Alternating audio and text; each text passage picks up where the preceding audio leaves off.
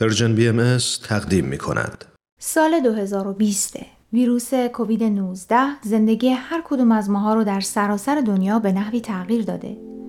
تا الان که این برنامه در حال ضبط شدنه بیش از 8 میلیون نفر در سراسر دنیا به این ویروس مبتلا شدن و بیش از 440 هزار نفر جونشون رو از دست دادن. بعضی کشورها تونستن سریع وارد عمل بشن و طی مدت کوتاهی همهگیری رو کنترل کنند و به یک وضعیت ثبات برسن. بعضی کشورهای دیگه وارد فاز دوم شدن و بعضی هم در این میون هنوز در حال دست و پنجه نرم کردن هستن. صرف نظر از اینکه در چه کشوری زندگی می کنیم و در چه مرحله هستیم در این دوران تجربه های مشترکی داشتیم. خیلی ها نتونستن در مراسم سوگواری عزیز از دست رفتشون شرکت کنند.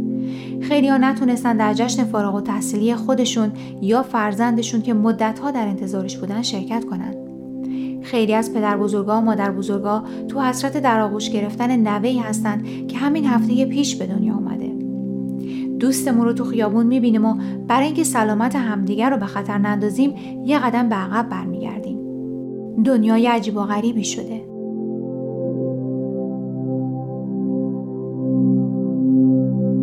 خیلی ها میگن اقتصاد جهان بسته شده اما بعضی ها معتقدن نه به دوروبرتون نگاه کنید.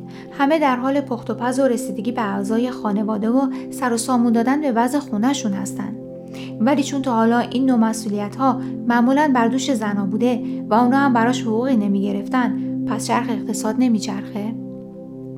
اقراق نیست اگه بگم همه در هر نقشی که داشتن و دارن تمام تلاششون رو می‌کنن که این دوران رو تا اونجایی که ظرفیتشون بهشون اجازه میده با آرامش و دید مثبت بگذرونن و سعی می‌کنن برای خودشون، اطرافیانشون و یا حتی غریبه ها مفید باشن. در این میون بعضی شرکت های بزرگ تجاری آستین بالا زدن و کمک های نقدی و غیر نقدیشون رو راهی بیمارستان ها و مراکز درمانی کردن.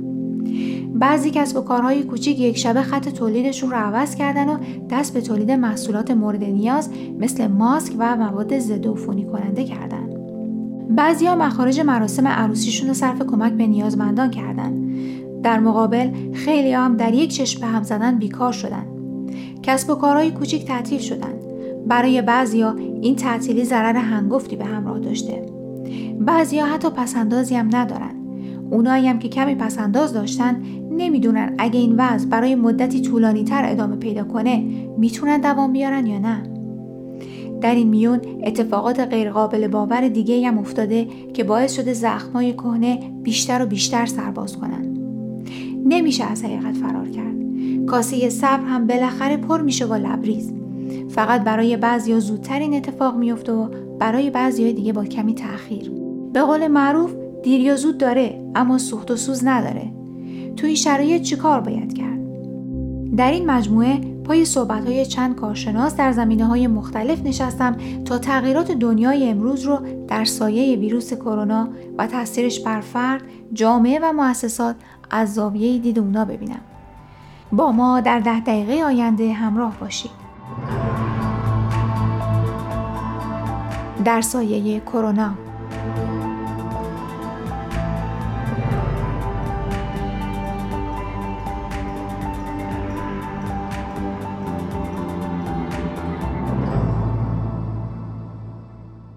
مهمان این هفته آقای وفا اخوان مدیر کل شرکت مشاوره نیوبریج و کارشناس و مشاور در زمینه مدیریت و سازماندهی شرکت های تجاری بین المللیه.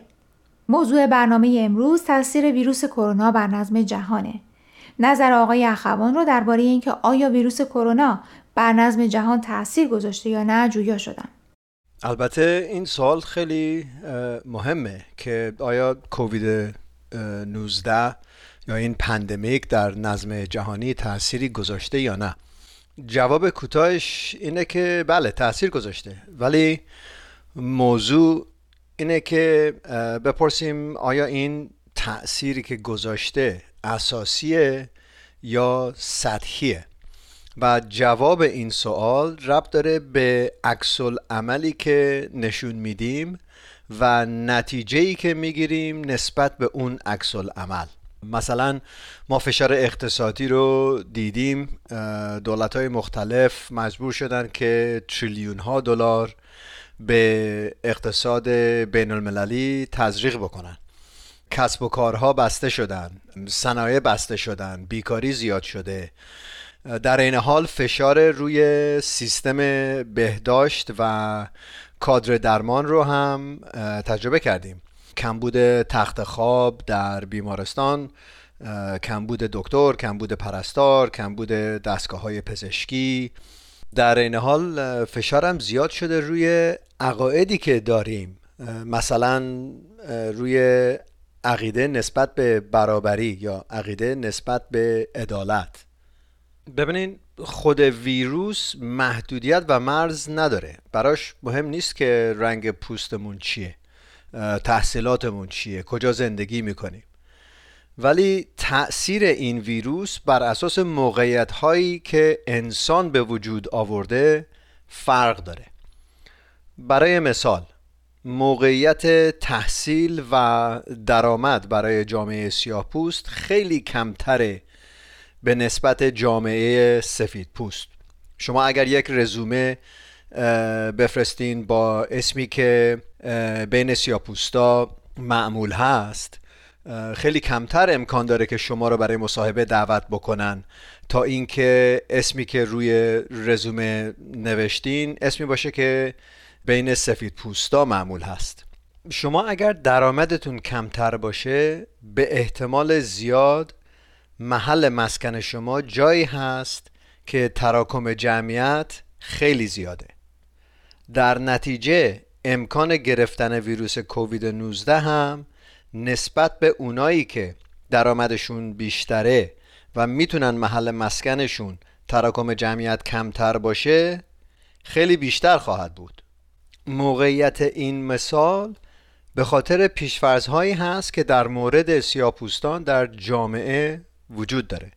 حالا یکی از اثرهای این اپیدمی در این موقعیت این بوده که در اون جامعه هایی که بیشتر از 13 درصدشون سیاپوست هستند 53 درصد از مبتلایان به ویروس کرونا و 58 درصد از مرگ و میرها از بین سیاپوستان بوده.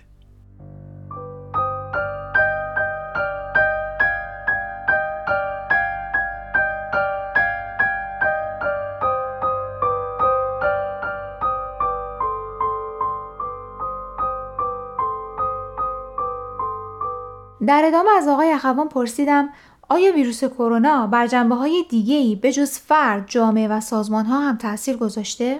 تاثیر ویروس کرونا رو میشه بر جنبه های مختلف مثل فرد، جامعه و سازمان بررسی کرد یا جنبه های دیگری مثل موقعیت جغرافیایی که اون رو هم باید در نظر بگیریم برای مثال عدالت و برابری در یک مملکت با یک مملکت دیگر بر اساس قوانین و فرهنگی که دارن فرق داره.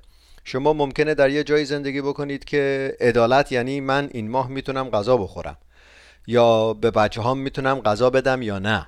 یه جای دیگه عدالت یعنی اینکه پلیس من رو نکشه به خاطر رنگ پوستم.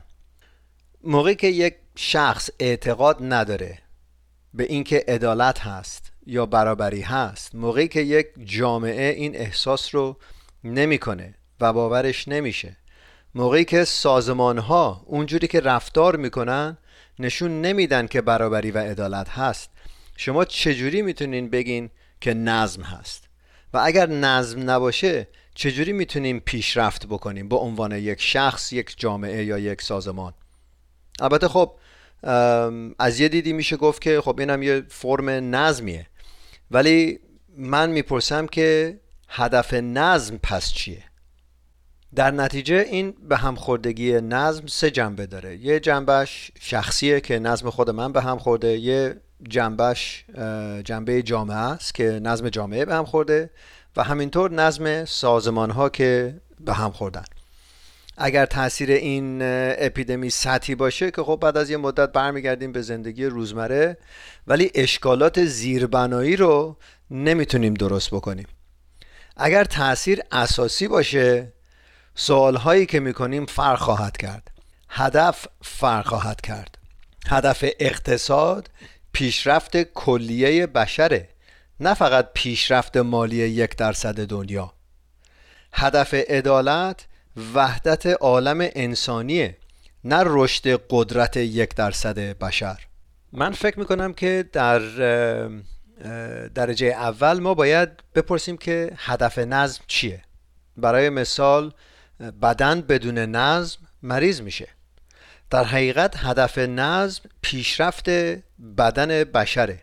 و اگر قبول بکنیم که هدف نظم پیشرفت بشره مرحله بعدی اینه که شروع بکنیم درباره این مسائل صحبت کردن.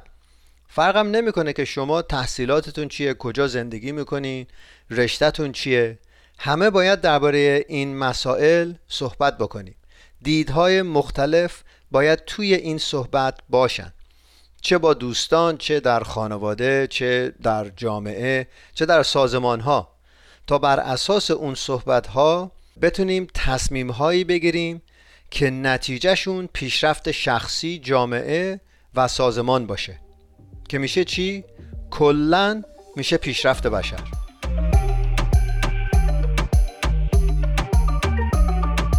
دوستان امیدوارم قسمت اول این برنامه رو پسندیده باشید.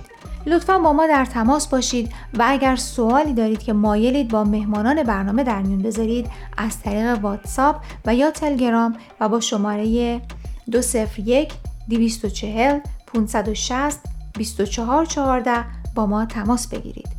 منتظر دریافت سوالات، نظرات و پیشنهادات شما هستیم.